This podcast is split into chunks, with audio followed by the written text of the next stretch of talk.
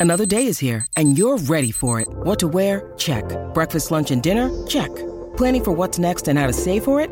That's where Bank of America can help. For your financial to-dos, Bank of America has experts ready to help get you closer to your goals.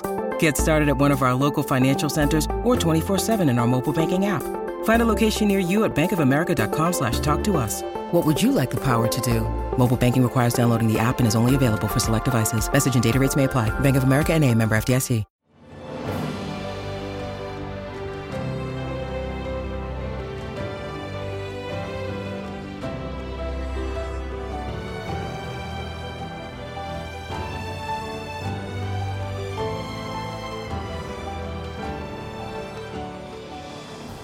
Welcome to the newest episode of Beyond the Fame with Jason Fraley. I'm your host, Jason Fraley, picking the brains of the top filmmakers, musicians, and artists of our time. Emmy winner Kiefer Sutherland performs a live concert at City Winery in Washington, D.C. on March 14th. I spoke with him about his country Americana albums, as well as his favorite roles from Stand By Me to A Few Good Men, and even his iconic Jack Bauer on TV's 24. Are you talking to me, Jason? Oh yeah. my gosh, it's Kiefer Sutherland. Hey, thanks so much for joining us on WTOP Radio in Washington, hey. D.C.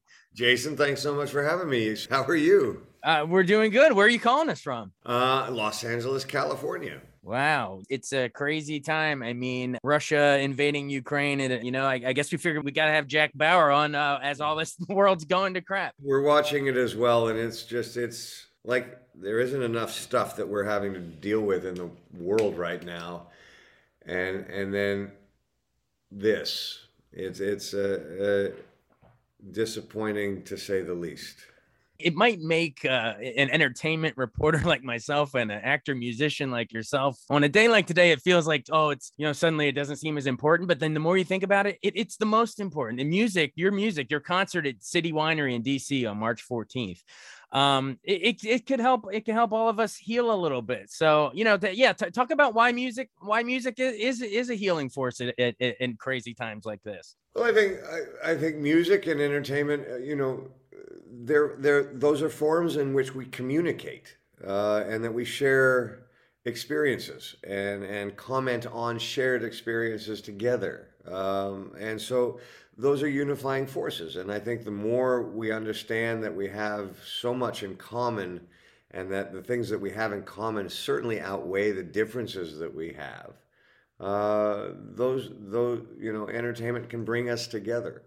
Uh, and, and I think has been something that has helped us be more peaceful over time uh, than anything else. And so, so I do. I, I agree with you. I, I think anything that can kind of help us understand each other better, so that we can come together uh, instead of fight, uh, is very important.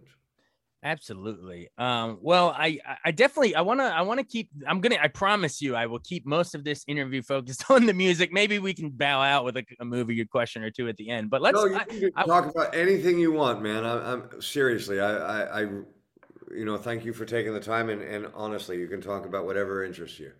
Oh well, we already talked Ukraine, so yeah, we we can cover it all. but um, but yeah, well, no, let's start with let's start with the concert. Yeah, maybe I appreciate you saying that. Yeah, we can get into movie stuff a little later. But um, uh, a lot of our listeners, you know, maybe they they've seen you on on screen uh, on TV and movies, but they maybe they yeah, I want to introduce them to your great country Americana sound, your music. Um, how did you? You know, uh, I guess born in, you know, a British Canadian transplant to LA, to California. How did you get into country music and being a cattle rancher and a competitive roping cowboy? Like, how, how did you fall, get into that whole scene? After Young Guns One, uh, when we finished that movie, Emilio Estevez had a place up in Montana, and I went to visit him. Uh, and I fell in love with the area, and I bought a small farm there. Uh, and and I started raising horses, and that led to raising some cattle, and, and that led to kind of learning how to rope and handle the cattle. Uh, and I had a real affinity uh, with a rope, and, and I started competing as a team roper.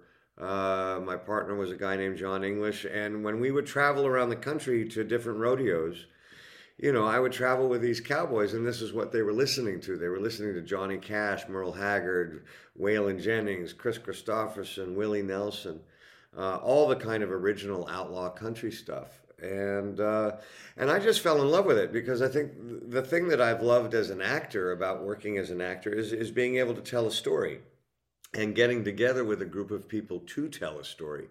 Uh, and the thing that I loved about country music was that it was mostly told in the first person narrative. Uh, so, for instance, one of my favorite bands of all time, Led Zeppelin. You know, I, I I couldn't tell you what the meaning of Black Dog, the song was, uh, to save my life. But when I listened to Johnny Cash sing "A Boy Named Sue," uh, I knew exactly what the song was about, and uh, and I really enjoyed that. And so, as a as as a songwriter, uh, I was drawn to kind of wanting to write songs in in in that genre uh, because it allowed me to express kind of my thoughts and ideas in a very direct first person narrative. And uh, you know so yes i found country music kind of as a listener later in my life but it had a well a hell of an impact Oh man, you're you're speaking my language. And my, my wife opened for the Dixie Chicks when she was younger. I mean, my uh, we I'm a huge I'm a huge country fan, so I, I hear you. It's yeah, and I and I love the Zeppelin stuff too, and and hell, I was rocking out the Super Bowl, the rap stuff like that. I grew up on that stuff too. But there's something about the country storytelling, man. I think you you nailed it. It's that first person. Nothing tells a story better than the country. So let's go into some of your storytelling. I know your debut album was Down in a Hole in 2016. Um, talk about putting that together and coming up with uh, Can't Stay Away and Not Enough Whiskey as your two singles. How do you choose that those are going to be the two? Um, you know, it's it's so funny. Uh, I'm certainly aware of the stigma of an actor doing music, so I was kind of drug into this kind of kicking and screaming. Uh, but I, I, was dear friends with, you know, for 30 some odd years uh, with a really incredible artist by the name of Jude Cole. And he produced the first two albums that I made, and we wrote those songs together. Um, you know, it, it wasn't until he recorded a few of the songs and, and played them back to me that I kind of made the decision, well, you know, if you can't stand by this, you can't stand by anything. I love the way he made them sound. Uh, so we went forward and made made the record. And and and the truth is, you know, I loved all the songs on that first album. Uh, he was the one who who who felt that "Not Enough Whiskey" was a good song to lead off with. Uh, and so we did, you know. Um, uh, we had a real partnership, and and this last record, the the record that we've just released called Bloor Street, is the first record I've kind of done without him. I did it with the band that I've been playing with live uh, for the last seven or eight years. Um, and, and, and, and it's kind of much more of an Americana record than it is a country record. Um, but it's it was really Jude Cole uh, who kind of gave me the confidence to kind of go forward with this, and I will be forever grateful for that. Definitely, yeah. Hats off to Jude Cole and you, your collaboration together. Um, so uh, real quick before we move to, you mentioned Bloor Street, but really quick, double back to the second album, Reckless and Me, because I think that like went to the top or number one or number two on the country in, in the UK. Um, Open number Road record in the UK for the year, which was uh, certainly, you know, uh, it was something we were very grateful for. We've always done really well uh, in Europe, and and this is the first time we're starting to we've ever charted in the United States. So we're very excited about that.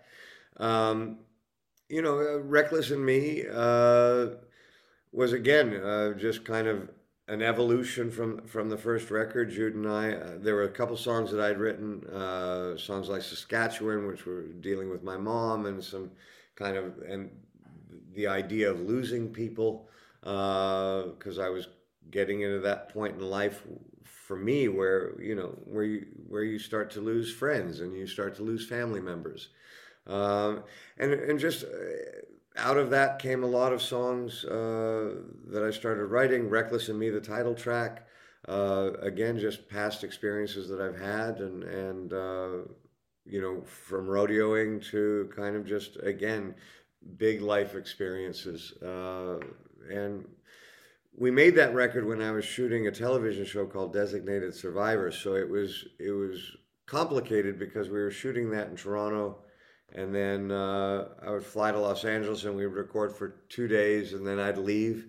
Uh, so I didn't feel like I was completely part of making that record. Uh, I mean, obviously, I played guitar and I sang the songs and I wrote the songs, but it was all kind of jumbled up with shooting a television show. So uh, again, Jude put that record together beautifully, um, and and it was something that we got to tour on for a year and a half. So uh, you know, and we would we would have these kinds of amazing dates where you know, we would sell out Shepherd's Bush Empire in London, which was, you know, 2,500 people, which was a huge show for us. And then we were invited to go open up for Muse uh, and then go play in front of 75,000 people in Moscow. Uh, oh, of all places.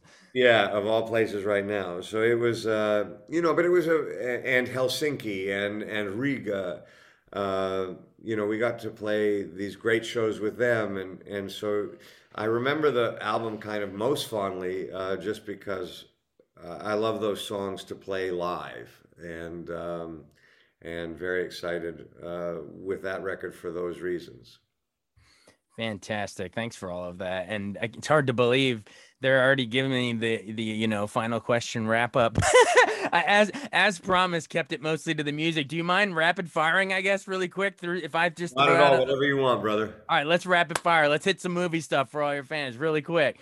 Um, uh, Stand by Me, your Hollywood debut. How big? How big? How big was that for you to you know get to break in on such a classic?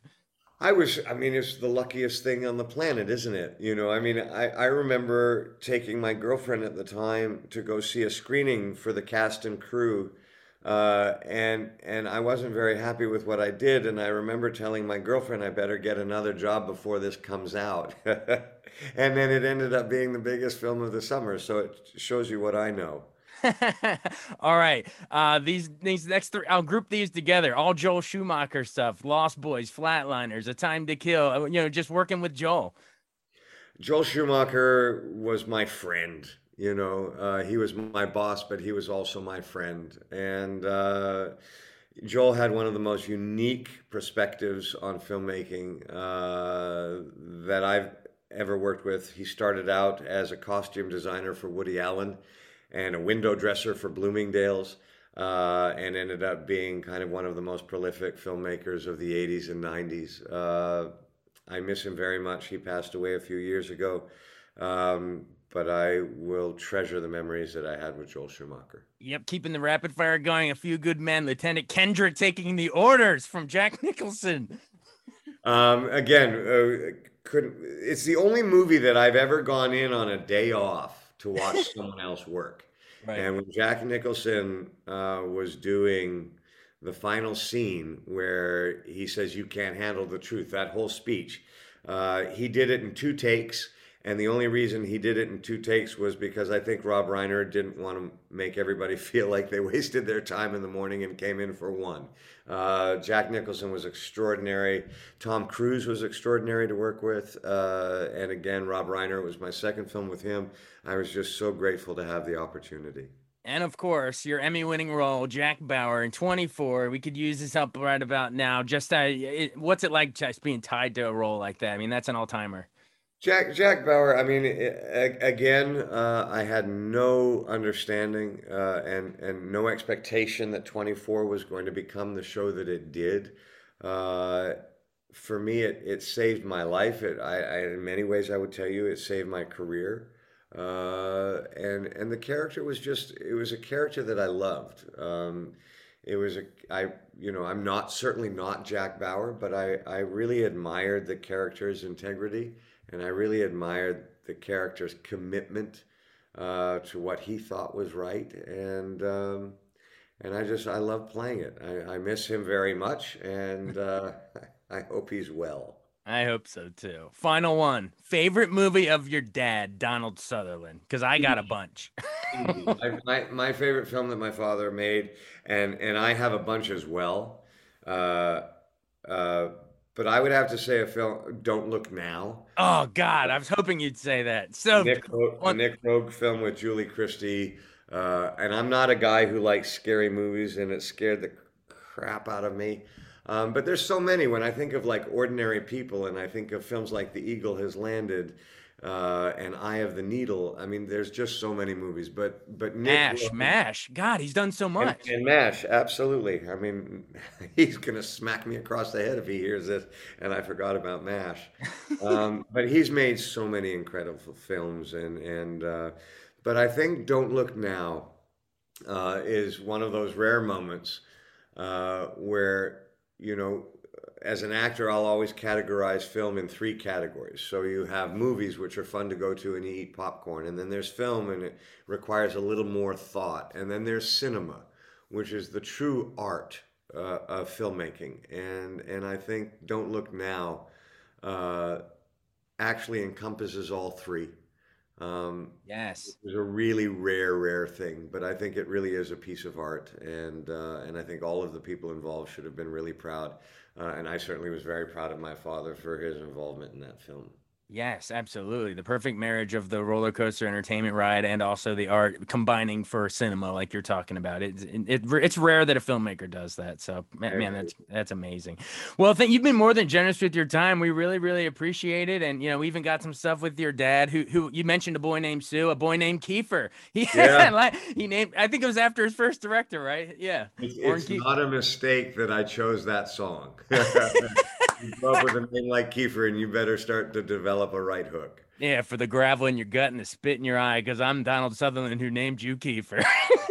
That's very well done. Good for you, It's a- Jason. it's a badass name, man. It's it's great. And also from I'm a twin myself. You're a twin. It's from one twin to another. I, let's bow out on that one. What's it like? Do you guys have a special connection? We, do- I mean, I, I just, you know, uh, we've been together since the since day one, and I love her more than anyone, and uh, so we have a connection like that. We don't read each other's thoughts and do all of that kind of stuff, but um, so it's it's not kind of the the freaky stuff, but but uh, you know, I, I I love my sister to death, and and uh, she's my best friend. Awesome. Well, thank you so much. We covered a lot in a little time. It's uh, Kiefer Sutherland City Winery in DC on March 14th. Thank you so much for joining us. Absolute pleasure, man. Have a great, great. Stay warm and have a have a great, great, great day. We'll do. We really appreciate it. Very welcome, brother. Thank you. I'll talk to you soon. Thanks so much for joining us on Beyond the Fame with Jason Fraley. Remember to hit the subscribe button and give us a five star rating if you like what you hear. We'll see you next time.